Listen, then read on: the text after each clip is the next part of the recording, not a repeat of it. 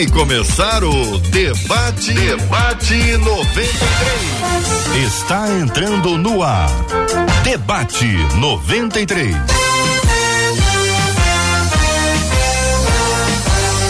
Realização 93 FM. Um oferecimento Pleno News. Notícias de verdade. Apresentação J.R. Vargas. Alô, meu irmão. Alô, minha irmã. Aqui fala J.R. Vargas. Estamos de volta, minha gente, começando aqui mais uma super edição do nosso Debate 93 de hoje, nessa terça-feira, 12 de julho de 2022. Que a bênção do Senhor repouse sobre a sua vida, sua casa, sua família, sobre todos os seus, em nome de Jesus. Nos estúdios da 93 FM, pastora Cristiane Figueira. Pastora, muito bom dia, seja bem-vinda ao Debate 93 de hoje. Bom dia, JR, bom dia, debatedores, pastores. Que Deus nos abençoe nessa manhã, que seja uma manhã edificante para cada um de nós. Maravilha, pastor Cláudio Duarte conosco no Debate 93 de hoje. Bom dia, pastor Cláudio Duarte. Bom dia, JR, bom dia os debatedores, bom dia a todos os ouvintes. É um prazer muito grande estar participando com vocês. Alegria nos estúdios da 93 FM também o querido pastor Jean Carlo. Bom dia, pastor Jean Carlo. Bom dia, JR, meu amigo, bom dia, Marcela, bom dia a toda a equipe, seguidores, debatedores. Alegria demais estar com vocês aqui. Vamos aos Estados Unidos. Nos nossos estúdios virtuais da 93 FM, querido pastor Sérgio Elias. Muito bom dia, pastor Sérgio Elias. Bom dia, meu querido amigo JR, bom dia, Marcela, bom dia aos prezados debatedores e a todos conectados com 93 FM. Prazer estar de volta aqui. Alegria, meu irmão, sempre muito bom. Marcela Bastos, muito bom dia. Bom dia, JR Vargas, nossos queridos debatedores, nossos amados ouvintes. Faz igual a Andréia Cadilha, a Rosilda Flauzina, que já estão lá no YouTube. Vai lá no nosso canal do YouTube 93 FM Gospel, já chega dando aquela curtida, vai lá no chat, conta pra gente a sua opinião. Do mesmo jeito no nosso Facebook, a Cristiane Santos, a Marli, a Jennifer, tá todo mundo por lá. Facebook Rádio 93.3 FM e o WhatsApp é abertíssimo 21 968038319. Muito bem, conta para todo mundo já aqui no Debate 93 de hoje o querido pastor Jean Carlo, pastor Sérgio Elias, pastora Cristiane Figueira e o pastor Cláudio Duarte, todo mundo já preparado para começarmos o nosso Debate 93 de hoje. 93 FM, a rádio do povo de Deus. Daqui a pouquinho a gente vai conversar sobre um tema que está sendo conversado por tantas pessoas e um assunto assustador, que é daquele anestesista Giovanni Bezerra, uma atitude absolutamente absurda, meu Deus, deplorável. Nós vamos estar conversando sobre esse assunto, vamos ouvir os nossos debatedores sobre esse tema e você também que nos acompanha. É sempre muito bom termos o seu olhar sobre esse assunto, a sua perspectiva sobre esse assunto. Ele foi preso em flagrante por estupro. Ele violentava as mulheres durante a cirurgia, durante a cesariana. É alguma coisa impensável. E ele fez. A gente vai conversar sobre esse assunto já já aqui no Debate 93 de hoje. Hoje, o nosso tema passa por uma fala de uma de nossas queridas ouvintes, gente, dizendo que carrega o desejo de pregar a palavra de Deus, porém, diz ela, confesso que há certas coisas na Bíblia que eu não entendo. E ela vai enumerando algumas delas. Como pode um amigo de Deus abandonar o próprio filho no deserto? E o homem, segundo o coração de Deus, ser um adúltero e assassino. Como enxergar essas coisas como gente abençoada? O que esses textos bíblicos significam? E qual a aplicação deles em nossas vidas hoje em dia? Eu quero também saber a sua opinião e a sua palavra sobre esse assunto no Debate 93 de hoje. Pastor Jean Carlo, eu começo ouvindo o senhor sobre o desejo da nossa ouvinte de pregar, mas apresentando a sua confissão de que há certas coisas que ela não entende. Depois nós vamos entrar em cada uma delas. Ok, JR. Eu acho que é muito bonito quando a ouvinte expressa as suas fragilidades diante do texto bíblico e diante da compreensão da palavra de Deus. É assim mesmo. Até os pregadores mais experimentados Eles também têm, na leitura da palavra de Deus, por vezes de clamar, se colocar de joelho, dizer: Senhor, eu não compreendo, então me traz revelação, me traz a sua unção, mostra para mim qual é a tua vontade a partir desse texto bíblico. A palavra de Deus mesmo diz que os pensamentos de Deus, eles são inescrutáveis. Então existem verdades no texto bíblico que homem nenhum vai compreender, porque é a palavra de Deus, e os pensamentos de Deus estão muito, muito, muitíssimo elevados sobre os nossos. Então, quando a gente olha para o texto bíblico, nós precisamos ter duas posturas. A primeira, a do servo, que não conhece todo o pensamento de seu senhor, J.R. E a segunda é a humildade de buscar aplicação, disciplina, no estudo, no conhecimento daquilo que a gente chama de exegese, depois você explica melhor, da hermenêutica, dos conhecimentos mais profundos do texto bíblico. Agora, todo crente, na sua simplicidade, todo servo de Jesus, na sua simplicidade, ele está cheio do Espírito Santo. Aquele que está cheio do Espírito Santo tem autoridade para pregar em nome de Jesus, e o Senhor da palavra vai usá-lo com autoridade sobre a terra. Pastora Cristiane, dúvidas no texto bíblico, daqui a pouquinho nós vamos entrar nessas dúvidas. Parece a senhora que essa querida ouvinte, ela não está preparada para começar a pregar, porque ela não entendeu, ou porque não foi revelado ainda a ela, ela não compreendeu todo, ou não recebeu essa mensagem. Como avalia, querida irmã?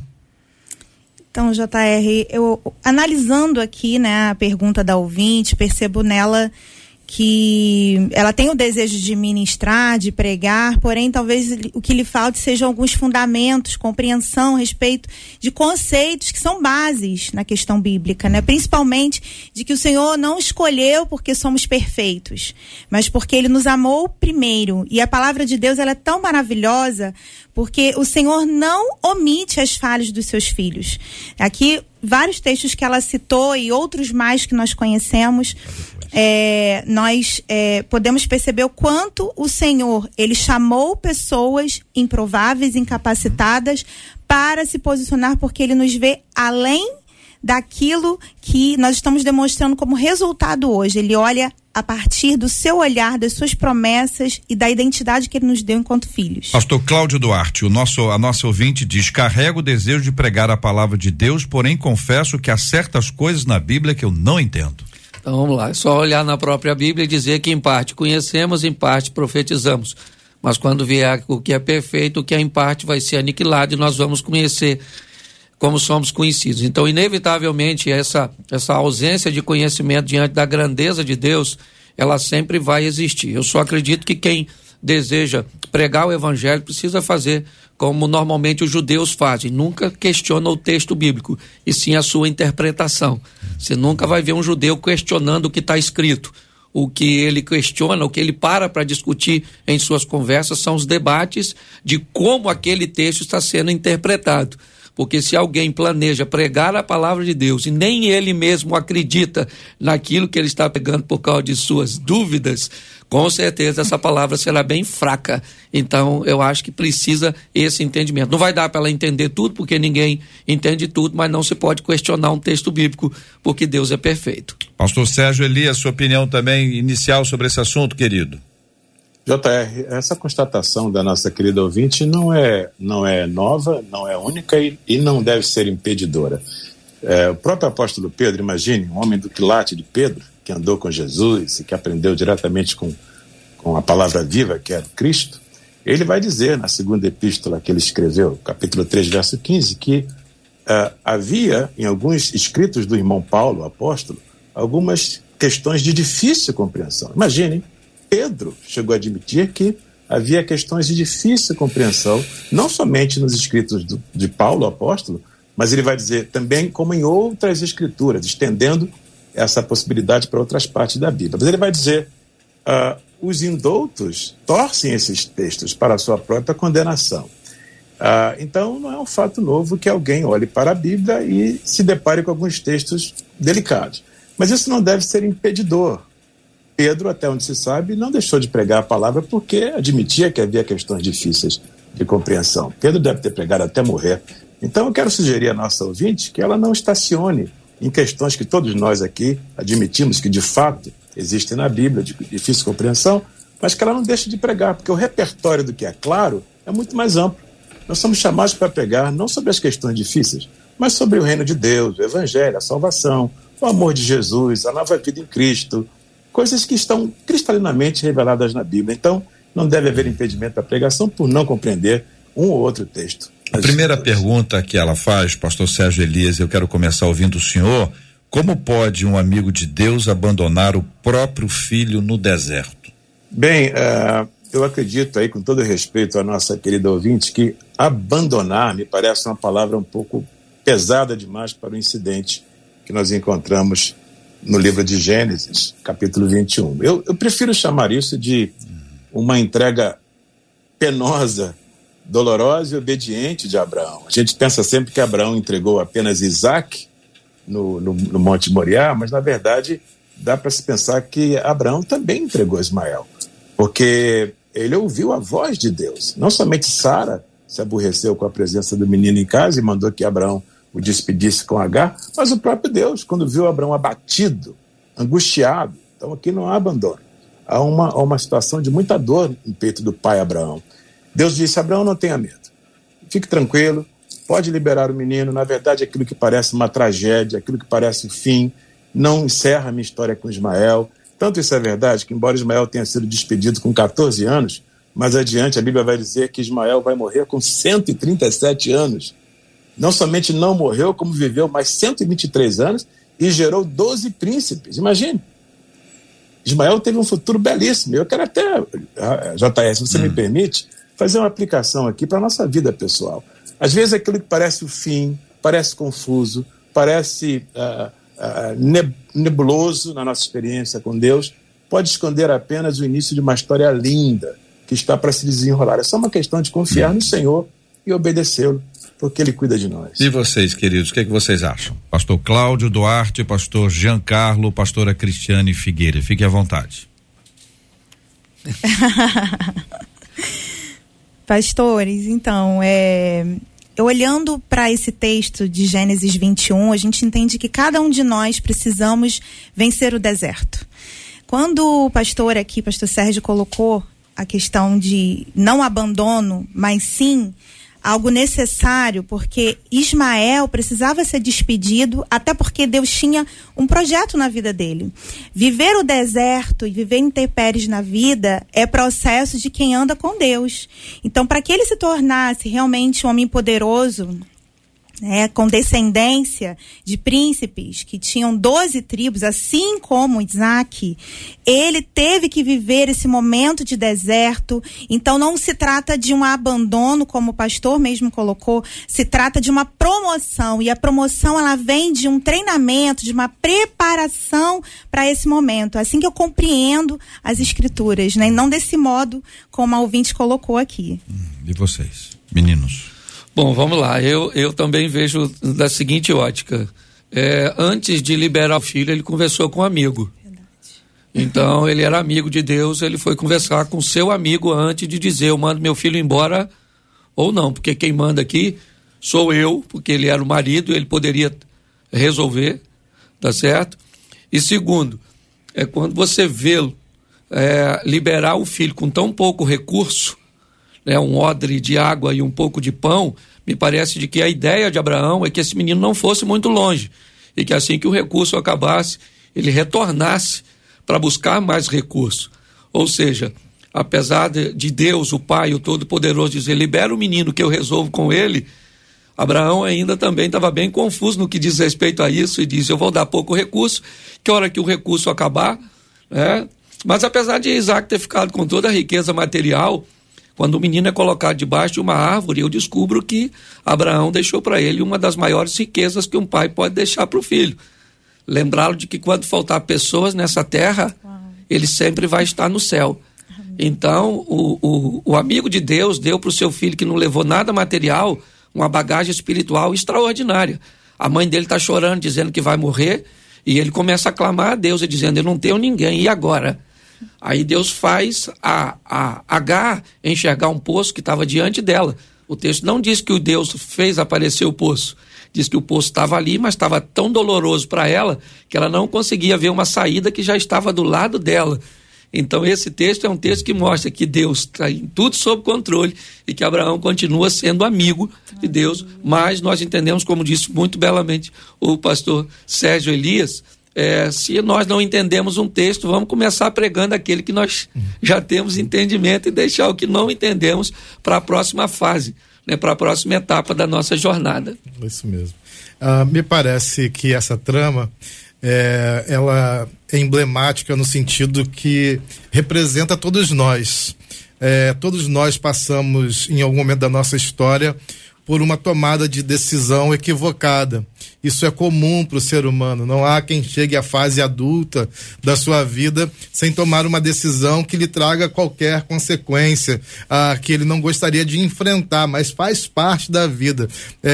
Sara e Abraão, eles tomam uma decisão equivocadíssima quando, a partir da promessa de Deus, Deus faz uma promessa, Deus diz para eles que eles teriam, então, uma semente que se tornaria uma grande nação, o seu filho, e eles, então, recorrem, eles buscam um recurso deles. Ao invés de buscar o recurso e confiar no recurso de Deus, eles tomam o próprio recurso deles e fazem um outro plano que não é o plano de Deus. Esse plano deles traz consequências.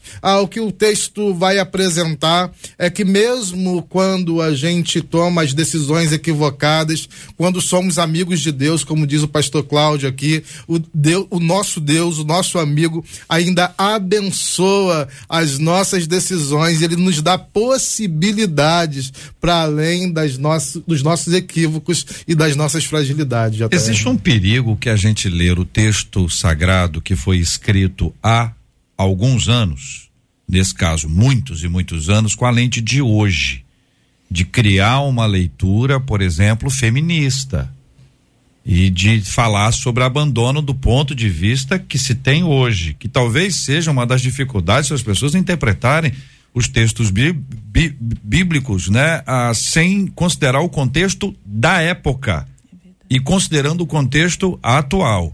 E cada uma dessas aplicações aqui feitas traz para o nosso ouvinte aquele equilíbrio, para ele enxergar as coisas como as coisas são e trazendo para a nossa vida hoje como ela é, como palavra de Deus para a nossa vida. Os nossos ouvintes continuam participando conosco. Daqui a pouquinho a gente vai para "E o homem segundo o coração de Deus ser um adúltero e assassino?" Como enxergar essas pessoas como gente abençoada? O que esses textos bíblicos significam e qual é a aplicação deles em nossas vidas hoje em dia? Nós vamos voltar a esse ponto já aqui no Debate 93, ouvindo agora o que estão falando os nossos ouvintes. Começando pela Zilja, ali no WhatsApp, ela disse assim: eu penso que esses textos mostram a misericórdia do Senhor em nossas vidas. A Bernadette, pelo Face, disse: o que é interessante da Bíblia é que a Bíblia não esconde absolutamente nada. A Claudirene, no YouTube, disse assim: realmente, enquanto ela ouvia os pastores falando, ela disse: se o Senhor fosse escolher pela perfeição, penso que eu estaria mortinha e enterrada. A Keila no YouTube disse assim: é importante entender quando um texto está descrevendo momentos históricos, onde também são registradas as falhas humanas dos chamados heróis da fé. E pelo WhatsApp, a Raquel disse assim: eu preciso confessar, eu me incomodava demais com o fato de Deus ter permitido que Abraão mandasse Ismael embora. Um dia, durante uma pregação, o Senhor tratou o meu coração. E ela disse: eu consegui enxergar na palavra de Deus que Deus não deixou de cuidar de Ismael. E aí o meu coração ficou em paz. Apesar dos nossos pensamentos, diz ela, Deus é soberano, e ter essa convicção é algo essencial. Muito bem, quero agradecer os nossos ouvintes que falam com a gente. Você continua interagindo, o nosso WhatsApp está na tela para você participar, quem está acompanhando a gente pela internet. Quem nos ouve pelo rádio, 96803-8319, 96803-8319, para sua interação com a gente aqui, interatividade, participe conosco no Debate 93 pelo nosso WhatsApp. Estamos também transmitindo aqui pelo Facebook da 93 FM, Aqui é Rádio 93.3 FM, pelo canal do YouTube, que é 93 FM Gospel, pelo site da rádio, rádio93.com.br, pelo nosso aplicativo, o app da 93 FM. O programa de hoje, daqui a pouquinho, às 19 horas, vai se transformar num podcast. Estamos no rádio em 93,3 MHz.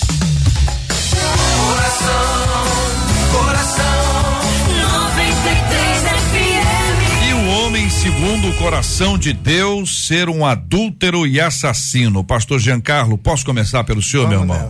Vamos nessa.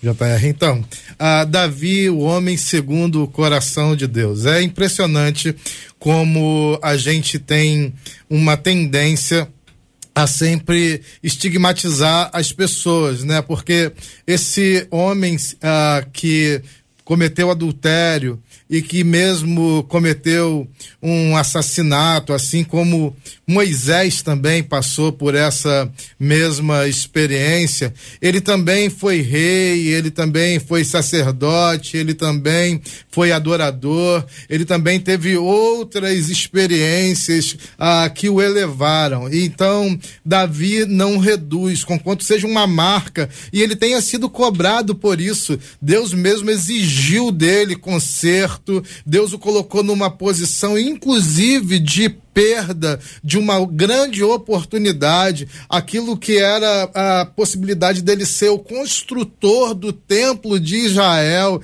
ele praticamente escolhido para isso, foi tirado dele porque ele tinha sangue nas mãos. Mas, JR, volto aqui também ao mesmo pensamento do pastor Sérgio, da pastora Cristiane, do pastor Cláudio, dizendo que o Deus que nos corrige, ele também é o Pai que nos ama. E ele é o Deus de graça, que quando nos arrependemos, ele também tem oportunidade para nós. Se a gente for ler o texto do Salmo 51, que é um dos salmos mais belíssimos, ele é fruto de um coração de um homem arrependido, que é corrigido, que é exortado pelo profeta Natan. Natan diz: olha, você é esse homem mau. E ele diz: em pecado me concebeu a minha mãe. E ele diz também: cria em mim, Senhor, um coração novo, um coração puro. Então, um coração contrito e agradecido, Deus não despreza. Está tudo lá no Salmo 51, que é fruto do arrependimento de Davi. Importante essa provocação que você nos fez também, JR. Deixa eu só tocar nesse assunto, que a gente está falando de outra estrutura social. A gente não está falando de uma estrutura de uma sociedade civilizada, nos termos da lei, com códigos constitucionais como os que vivemos hoje. Nós estamos falando de uma sociedade que beira a barbárie. Então, Davi vive num tempo que beira a barbárie, que os homens são reconhecidos como bárbaros. Eles resolvem as coisas na força do braço, eles tomam para si a partir dos seus impulsos mais primitivos. E Davi, mesmo sendo homem de Deus, ele vive naquela cultura e em algum momento ele é sucumbido, absorvido por aquela cultura de barbárie, e ele comete essas falhas realmente, mas ele volta também como homem de Deus e ele se arrepende de seus pecados. Seu pastor Jean Carlo, no debate 93 de hoje, o pastor Sérgio Elias, a pastora Cristiane Figueira, o pastor Cláudio Duarte. Estamos conversando aqui sobre esse destaque que fez a nossa ouvinte, o homem segundo o coração de Deus, ser um adúltero e assassino. Para quem ligou agora, ela está dizendo que ela não entende esse texto. Ela não entende como alguém pode ser segundo o coração de Deus e ao mesmo tempo ser um adúltero e assassino. Como pode? Como enxergar essas pessoas como gente abençoada? Pastor Cláudio Duarte, sua visão e perspectiva sobre essa parte do nosso texto aqui. Bom, eu acho bem legal essa questão de segundo o coração de Deus, porque nós também temos uma visão no Novo Testamento de que João era o discípulo que Jesus mais amava, e quem escreveu isso foi o próprio João. Então é muito legal alguém falar de si mesmo, né? Talvez isso seja uma demonstração bíblica que as pessoas vão nos enxergar como nós nos enxergamos. Então eu não sei quem escreveu esse texto dando essa conotação a Davi, mas eu vejo essa expressão poderia ser usada na vida de tantos outros homens de Deus, certo? E por que não dizer a nós mesmos? Somos pessoas segundo o coração de Deus, porque me parece que a proposta é simplesmente dizer que aquele que é segundo o coração de Deus, ele vai buscar uma linha de arrependimento. Eu vejo essa história de Davi uma história bem legal, porque quando você olha isso descrito no capítulo 11 de 2 Samuel, você vai ver que ele peca porque está dando uma volta na sacada do palácio e ele vê uma mulher tomando banho, e ali começa toda a trajetória. Me permite só usar um tempo para fazer uma conotação aqui, porque o diabo, que não aparece explicitamente aqui, ele já estava lutando contra a vida de Davi um tempo. Um leão não pôde matá-lo, um urso não o matou, mudou de fase, agora eu vou usar um gigante para tentar te matar, ele também não morre. Cara, esse cara não morre com leão, não morre com urso, não morre com gigante, então vamos colocá-lo como inimigo do rei, para ver se agora ele vai morrer. O rei é a autoridade máxima, Saul vai matá-lo e ele também não morre. E aí me parece que o diabo muda de campo de batalha. E já que eu não vou matar esse cara com garra de leão, certo? Não vou matar com a espada do gigante, nem com a lança do rei, eu vou matar com a nudez de uma mulher. No capítulo 12 do mesmo livro, quando Natan vai à casa dele, ele diz: olha, havia um rico e um pobre, muitas ovelhas e uma ovelhinha só, mas veio um viajante visitar o rico. O viajante que aparece no capítulo 12, ele não aparece no capítulo 11, porque ele é invisível. Se eu quiser achá-lo, dá um pulinho em Jó. De onde você vem, Satanás? Eu estou viajando, passeando pela terra, buscando um rei, uma família. Então tem toda uma trama por trás disso. Então entender essa expressão de que ele era um homem segundo o coração de Deus, primeiro nós precisamos entender se foi ele mesmo que disse isso a respeito de si, o que não foi. Certo? Foi alguém que olhou para Davi e o viu dessa forma. Alguém que estava talvez até exposto a um suicídio, mediante ao que fez, porque o que ele fez, o próprio Deus não deixou ele impune, diz Davi: se você não zela pelo meu nome, eu zelo pelo meu.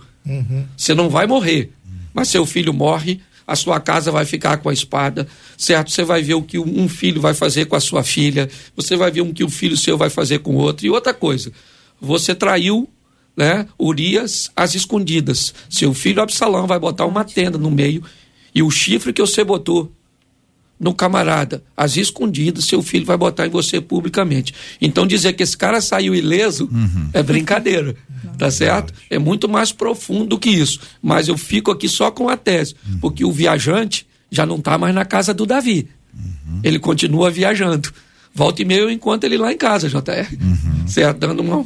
E eu olho, quem está aqui criando essa... E é o viajante. Então, acho que há uma profundidade muito grande. É a compreensão que a nossa irmã, de uma forma muito sábia, expôs. É a minha fragilidade, não conseguir entender algumas coisas, certo? Mas você pode ter certeza que, apesar de você não entender todo o contexto, Deus continua onde sempre esteve, certo? Com a sua justiça e no controle de todas as coisas. Maravilha. Pastora. Então, nós já falamos aqui de arrependimento, é exatamente o arrependimento que nos torna próximos de Deus, a partir da verdade, a partir de nos desnudarmos disso e de aceitar a consequência daquilo que praticamos, porque a palavra de Deus, e Deus se move a partir de princípios, como o pastor mesmo acabou de falar, e quando nós quebramos um princípio, o pastor Cote, que é alguém que nós amamos também, diz, né, ele nos quebra. Se nós quebramos princípios, nós somos quebrados, e tudo isso aconteceu com Davi a partir da atitude que ele tomou. Agora, ser segundo o coração de Deus é alguém que está entregue a ele, que se arrepende, que confessa, que aceita e se submete à correção do Pai para que seja realmente purificado e transformado. Pastor Sérgio Elias, querido, sua palavra também sobre Davi. Muito legal, muito interessante, e muito enriquecedor ouvir os amigos debatedores, e dá para perceber que a tônica, né, a temática aqui é de fato de humildade, de reconhecimento de que Deus é Deus, apesar da nossa limitação de compreender algumas coisas, né? E já tá aí, antes mesmo de dizer o que eu penso sobre esse texto em relação a Davi, eu quero admitir também publicamente que a nossa capacidade de cognição humana não é e nunca será um carimbo para validar a verdade de Deus. Nunca foi. Por exemplo, eu não consigo compreender como um bebê pode ser operado ainda no ventre da mãe. Eu não tenho compreensão para isso.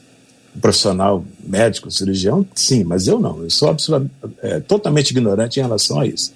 Mas o fato de eu não compreender como isso acontece, não anula a verdade de que isso acontece. Crianças são operadas no ventre da mãe antes de nascer. Percebeu? Então, a cognição humana não define se alguma coisa é verdade ou não, se um texto bíblico é congruente ou não, se é uma heresia ou não. Apenas significa que eu não entendo. Só isso. Por exemplo, com relação ao texto que você mencionou de Davi sendo chamado de homem segundo o coração de Deus. É difícil de compreender que esse título seja dado a um homem do quilate de Davi. Mas sabe o que me espanta mais ainda? É um homem como eu receber um título de filho de Deus. Um pecador inveterado como eu, condenado ao inferno, pela graça de Jesus na cruz, ser chamado filho de Deus. Isso me assombra. Só posso dar glória a Deus. Tamanha misericórdia. E para completar minha intervenção, vale também lembrar que quando Davi recebeu esse título de homem segundo o coração de Deus, ele não havia ainda cometido nenhum adultério, nem se envolvido com o homicídio de Urias. Ele é chamado assim na transição do reino de Saul para ele. Quando Saul oferece um holocausto, não lhe sendo permitido isso, Samuel o visita, denuncia o seu pecado e diz: você já era, Saul, acabou. Deus te rejeitou. E o Senhor já escolheu alguém segundo o seu coração. E lá mais na frente, em Atos, capítulo 13, verso 22, Lucas, então, vai dizer no Novo Testamento que na transição do reino de Saul para Davi, o Senhor disse: achei Davi, homem segundo o meu coração. Então, Davi era perfeito? Não. Davi era um homem como eu sou, e eu sou muito pior do que Davi até. No entanto, eu penso que, ao invés de focar no adultério exatamente e no homicídio articulado, que tal pensar naquela experiência quando Davi assume finalmente o trono? Ele manda chamar da casa de Saul, seu inimigo inveterado, alguém que tenha restado, tenha permanecido vivo. Ele pegou: tem alguém da casa de Saul a quem eu possa fazer bem? E é aqui que está o coração de Deus, porque é assim que Deus trata pecadores como eu. Ao invés de me dar o castigo e a punição que eu mereço, ele me chama para comer à mesa com ele, me devolve o que eu perdi pelas minhas decisões erradas, me aceita como filho. E nessa hora que Davi se parece com Deus. Acho que essa é uma questão de focar não nas imperfeições dele, porque elas são nossas, mas no fato de que Davi, mesmo sendo imperfeito, ele procura replicar o coração perfeito do Pai. Agora, parece que isso também chama a nossa atenção para a nossa capacidade humana de julgar as pessoas, desejo de enxergar defeitos alheios para que esses defeitos alheios amenizem os meus próprios defeitos, que é uma característica humana, isso é da nossa complexidade humana. Esse é um problema que a gente enfrenta. Naturalmente, você imagine bem, naquele tempo, o povo dizia: não faz rei como antigamente. Falando de Saul, né? A marca que uma pessoa fica para sempre, como o rótulo é capaz de sobrepor a tudo aquilo que Deus fez ao longo da história inteira, como um capítulo da vida de alguém, como uma fotografia da história de alguém pode tornar esse alguém aquilo, somente aquilo, daquele momento do seu erro. Isso traz pra gente, pastor Cláudio Duarte, uma responsabilidade quanto àquilo que a gente fala sobre o outro, ou como o outro é visto e como essa marca pode ser criada, e a ausência da misericórdia, julgamento e ausência de misericórdia. Como é que o senhor aplica isso para a vida hoje da gente, pastor Cláudio Duarte? Quando eu olho o profeta Isaías no capítulo 6, ele tendo um encontro, né, com Deus, dizendo: meus olhos viram o Senhor, certo? Então disse eu: ai de mim, que sou um homem de lábios impuros e habito no meio de um povo de impuros lábios. Me parece que todas as vezes que nós estamos na presença de Deus, J.R., nós não conseguimos ter a visão de ninguém mais a não ser de nós mesmos. Todas as vezes que estamos longe de Deus, nós precisamos enxergar o outro com a nitidez melhor que a nós mesmos. Então eu vejo da seguinte forma: todas as vezes que eu me pego falando mal dos outros, eu sei que eu estou mais perto do diabo do que de Deus. E todas as vezes que eu me pego, né, ressaltando a qualidade dos outros, a misericórdia que Deus precisa exercer, ou que as pessoas precisam acessar de Deus, inevitavelmente eu estou mais perto de Deus. Então isso é muito nítido. O grande desafio nosso é entender que quanto maior for aquilo que nós viemos fazer nessa terra, mais perseguição nós vamos sofrer. Eu costumo dizer que as pessoas que às vezes querem ficarem ricas, resolvam problemas que ninguém resolve. É porque o nome de Jesus se tornou o maior nome. Por que ele se tornou? Porque ele veio resolver algo que ninguém resolveria. João disse, eis aí o Cordeiro de Deus e ele vai tirar o pecado do mundo. Quem é que tira o pecado do mundo além dele? Ninguém. Então eu vejo que todas as vezes que eu me aproximo de Deus, eu consigo enxergar a misericórdia, como um assassino pode se recuperar, eu sou pastor de uma igreja que tem por nome Recomeçar. Então eu entendo muito bem como as pessoas chegam rotuladas do jeito que você está dizendo, e muitas vezes sendo acusadas por pessoas piores do que ela, mas eu preciso mostrar, é como um mágico, eu estendo essa mão, mas a mágica na verdade ela está acontecendo aqui. Às vezes eu mostro o que o outro está fazendo para encobrir o meu. Foi isso que Jesus fez quando defendeu a mulher adúltera. Atire a primeira pedra quem não tem pecado. Naquele momento ele disse para as testemunhas oculares, parem de olhar para ela e olhem para vocês e vejam se vocês não vão encontrar erros. Mas eu acho que nós só conseguimos fazer isso quando estamos bem perto de Deus. JR, de período em período a gente faz uma campanha, nós fazemos uma campanha com a igreja chamada JMR, que são 21 dias sem julgar, mentir nem reclamar. É uma coisa. Quando a gente faz essa campanha com a igreja, a turma fica 21 dias sem julgar, mentir nem reclamar. Primeira vez que eu fiz essa campanha, pastor Cláudio, eu tive um livramento, porque eu estava na igreja e eu pedi minha esposa para ir a Niterói, e a igreja era no Meyer, e ela foi a Niterói e ela foi de ônibus.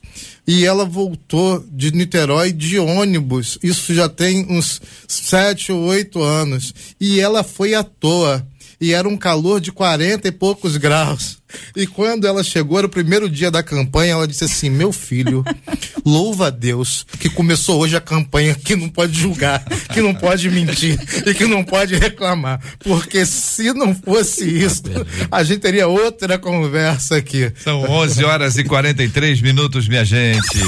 Há muito tempo me envolveu nessa história de amor. 93 FM. Bom, pastor Cláudio Duarte tem uma notícia muito boa para compartilhar com os nossos ouvintes, gente que está acompanhando a gente há tanto tempo, que gosta muito do senhor e gosta muito daquilo que o senhor vai compartilhar com a gente. Pastor Cláudio Duarte, o que vem aí? Bom, gente, no dia 2 de julho, deixa eu falar daquilo que já passou, que também foi extraordinário, que foi o Louvozão 93. Eu estive lá, né, com boa parte da equipe no início para consagrarmos a Praça da Apoteose. Depois vimos o que aconteceu, certo? Foi algo extraordinário. E agora, no dia 13 de agosto, vem aí a Marcha para Jesus do Rio de Janeiro, ok? Atualmente eu estou como o presidente do Comércio, o Conselho de Pastores do Rio de Janeiro, e eu gostaria de convidar a todos a estar conosco a partir das 14 horas, no dia 13 de agosto, né? Nós vamos estar ali saindo da Presidente Vargas e também vamos nos concentrar na Praça da Apoteose, ok? Então, deixa eu dizer, nós temos aí cantores já confirmados, Anderson Freire, Theo Rúbia, Midian Lima, Samuel Messias, Marcos Salles, Lucas Agostinho, Gabriela Gomes, Tom Molinari, Nova Jerusalém, Sarando a Terra Ferida, Gospel Night, ou seja, nós vamos ter mais muita coisa acontecendo no dia 13 de agosto, e eu gostaria de convidar a todos a estarem participando conosco. Vai ser uma festa maravilhosa, com apoio da 93 FM, nessa parceria de sempre o Comércio, com a Marcha, dia 13 de agosto, saindo às 14 horas da Avenida Presidente Vargas, marchando, que é importantíssimo. Isso. Pastor Cláudio Duarte, qual a importância espiritual da marcha? Porque às vezes a pessoa pode identificar como um movimento apenas, como uma aglomeração, que a gente quer. A gente tava com saudade de aglomerar. Tem o calor da aglomeração, tem a coisa legal do pessoal que entra na van, no trem, no ônibus, vai junto, faz aquela festa, isso tudo é legal. Mas qual é a questão espiritual que é a parte principal? O que ecoa, o que repercute a partir de um momento como esse? Eu acho que o propósito, JR, eu acho que o mais expressivo de tudo isso não é estarmos juntos. Às vezes nós estamos com muitas pessoas ao nosso redor. e alguém te aborda e diz, está com você esse aí? E você diz, não sei nem quem ele é. Uhum. Então, apesar de nós estarmos numa reunião de desconhecidos, por grande parte das pessoas, certo? Não se conhece, mas existe uma coisa, um propósito. Primeiro, agradecer a Deus por tudo aquilo que ele já tem feito e não necessitaria fazer mais nada. Mas estamos também num ano de decisão e muito importante para a nossa nação. Então, nós vamos marcar território ali sim. Então, para nós, no mundo espiritual, nós acreditamos que Deus habita onde há união. Nós vemos que quando um povo se reúne para construir uma torre, Deus desce lá, pelo menos o que diz o texto, dizendo, né, do jeito que eles estão, para eles, tudo é possível. Então, é isso que vai acontecer, ou que tem acontecido, né? Nós temos visto a união, como vimos no Louvorzão, e agora vamos ver mais uma vez na Marcha para Jesus, e com certeza vamos estar dizendo que o Rio de Janeiro pertence ao Senhor, que o Brasil pertence ao Senhor, e que o Senhor é dono de tudo, né? Da terra, tudo pertence a ele. Então esse é o grande propósito nosso, eu acho que esse é o grande significado. É todos estarmos ali com o mesmo propósito, e o propósito de agradecer a Deus e de clamar por nossa nação. Benção pura. O Rio de Janeiro vai parar. Marcha para Jesus 2022.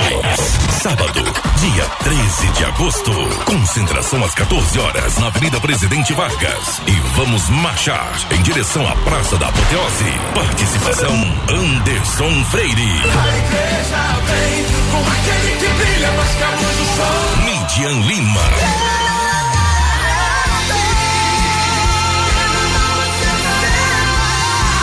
Lucas Agostinho. Eu quero viver algo novo. Samuel Messias. Você não vai ver. Pastor Cláudio Duarte. Pastor Silas Malafaia. E muito mais. Você não pode ficar de fora. Monte sua caravana.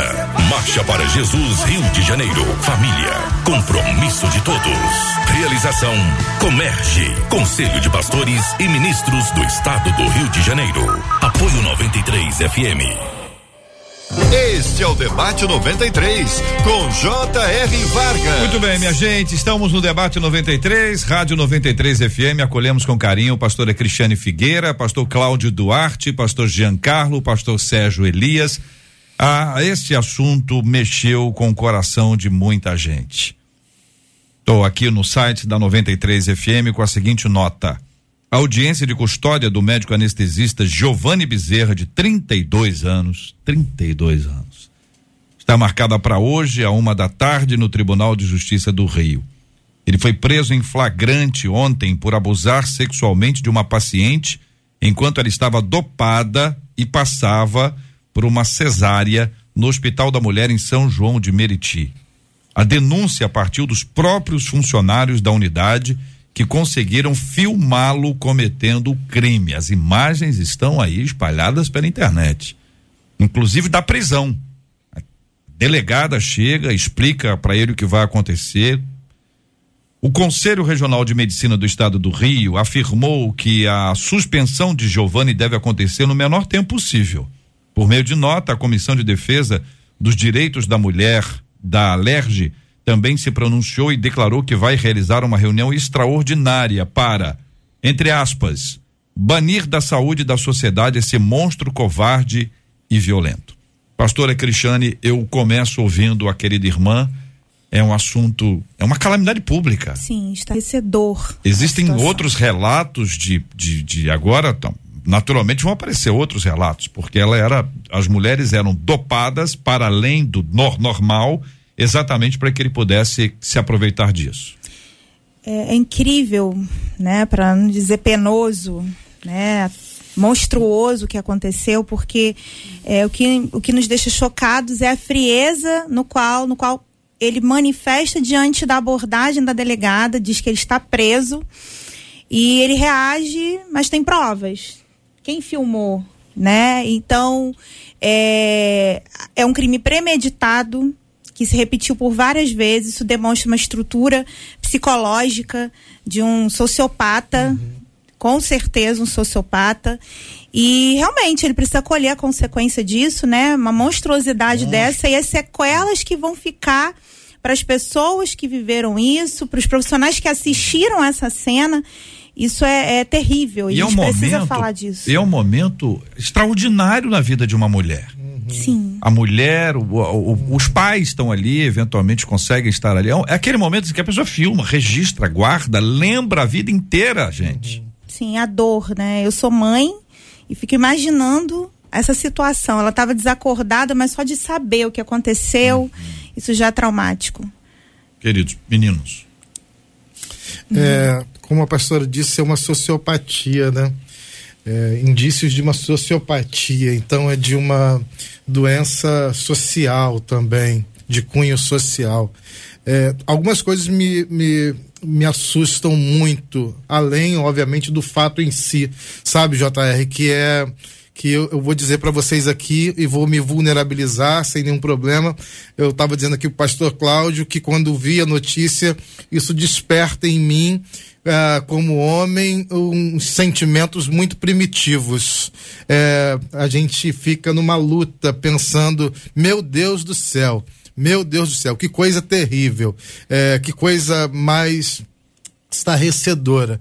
Mas também, JR, eu hoje ouvi uma informação que a cada 14 dias no Rio de Janeiro acontece um caso como esse, similar a esse, em hospitais, a cada 14 dias.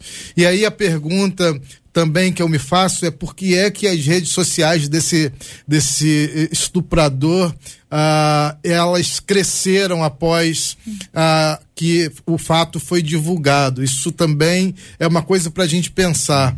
A outra coisa que me faz pensar, JR, é se a gente não precisa urgentemente mudar o currículo das nossas formações nas nossas universidades, porque um curso de medicina é um curso de 8, às vezes 10 anos que o camarada passa dentro de uma faculdade, e ele está ali todo dia praticamente em tempo integral dentro de uma universidade, com turma, com professores, com coordenadores. E que currículo nós temos que um estuprador pode se formar em medicina sem ser detectado?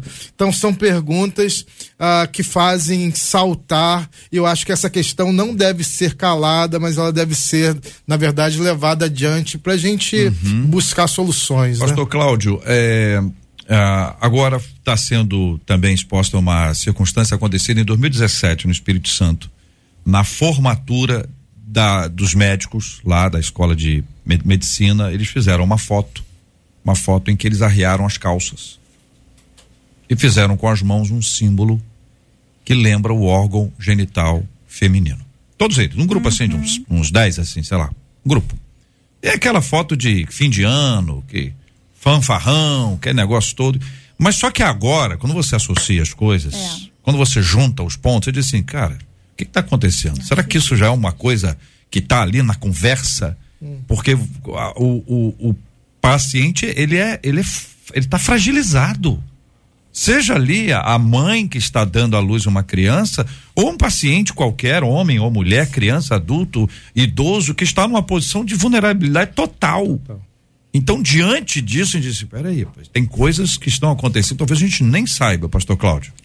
Bom, J.R., eu vou seguir para a seguinte visão. Eu acho que em algum momento da história alguém demonizou o sexo. E ao demonizar o sexo, ele inibiu o diálogo, inibiu a conversa entre pai e filhos, inibiu o esclarecimento. E por causa desse tema tão obscuro, as pessoas resolveram se abster. Hoje eu escuto histórias que eu vou falar para você. Essa daí não é uma das piores que eu tenho ouvido. Então eu acho que a única forma de resolvermos isso é através da transparência, conversarmos mais sobre o assunto. Primeiro, porque ele é uma das grandes realidades. E uma das coisas que mais vemos hoje são distúrbios nas áreas sexuais, certo? Envolvendo pornografia, mental, né, pastor? Exatamente, é uma série de fatores. Então, enquanto nós não falarmos sobre esse assunto, tá certo? Porque quando Deus cria o homem e a mulher nu, no Gênesis, tem pouco a ver com sexualidade e muito a ver com transparência. A proposta ali é que o homem sempre ficasse nu perto de sua esposa. E o paraíso deixa de ser paraíso quando Eva começa a se vestir. Mas ela ainda está nua fisicamente. Mas ela começou a nutrir desejo por coisas proibidas e ela tem vergonha de falar dessas coisas com Adão, porque ela sabe que não pode.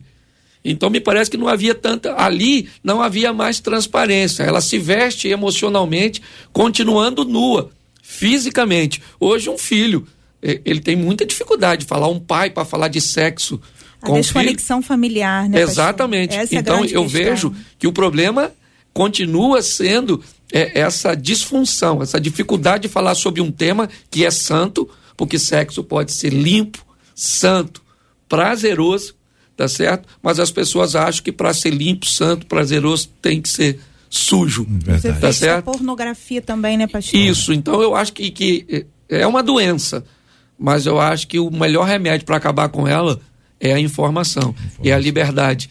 O que, infelizmente, eu acho que a gente vai levar muito tempo ainda, porque tem gente trabalhando para a gente sequer poder falar desse assunto. Verdade. Como diz aí, o indivíduo faz uma coisa dessa e ainda recebe uma promoção, ele quer ser visto, certo? O que parece que não está tão E uma sociedade que reconhece, assim, né? Que reconhece isso. Sim. Essa é a grande questão e mostra o adoecimento da sociedade. Olha, o assunto está aí, está na pauta de todos nós. Hoje, nos próximos dias, muita gente vai se deparar com essa realidade de forma assustadora.